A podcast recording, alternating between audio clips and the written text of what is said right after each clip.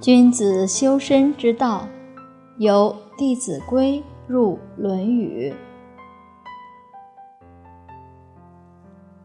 论语》的成书，很多人认为是在战国初期。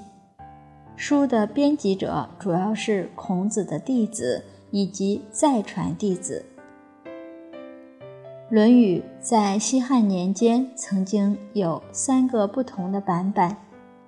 第一个是《鲁论语》，有二十篇，这是鲁国学者记录下来的。第二个是《齐论语》，是齐国的学者记录下来的，有二十二篇。齐国跟鲁国接壤，齐鲁都在现在的山东省。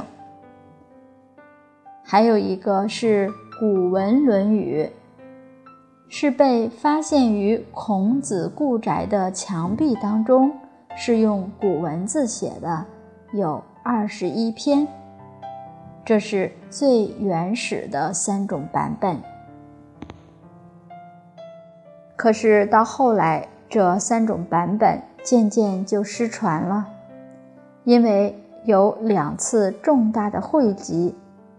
第一次是西汉末年，有一位经学家叫张禹，他将《鲁论语》和《齐论语》进行汇集，做了一个汇集本。佛经有汇集本，《论语》其实也是汇集本，把两部《论语》以《鲁论语》为主要内容。定为二十篇，当时称为《张侯论》，就是张禹的《论语》。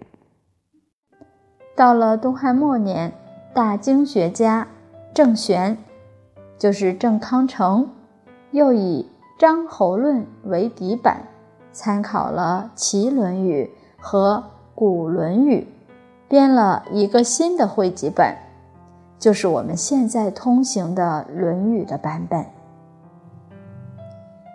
所以我们现在读的《论语》是出自于郑康成之手汇集的。他汇集之后，因为汇集的很好，所以古本《齐论语》和《古论语》也就失传了。现今的这个版本总共是二十篇。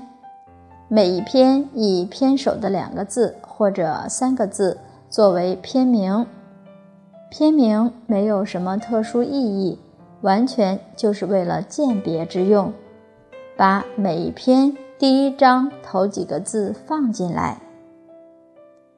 在古时候，有人曾经计算过，《论语》总共四百九十二章，其中记录孔子和弟子。以及当时人谈论的话有四百四十四章，而记录孔子弟子之间相互谈论的有四十八章。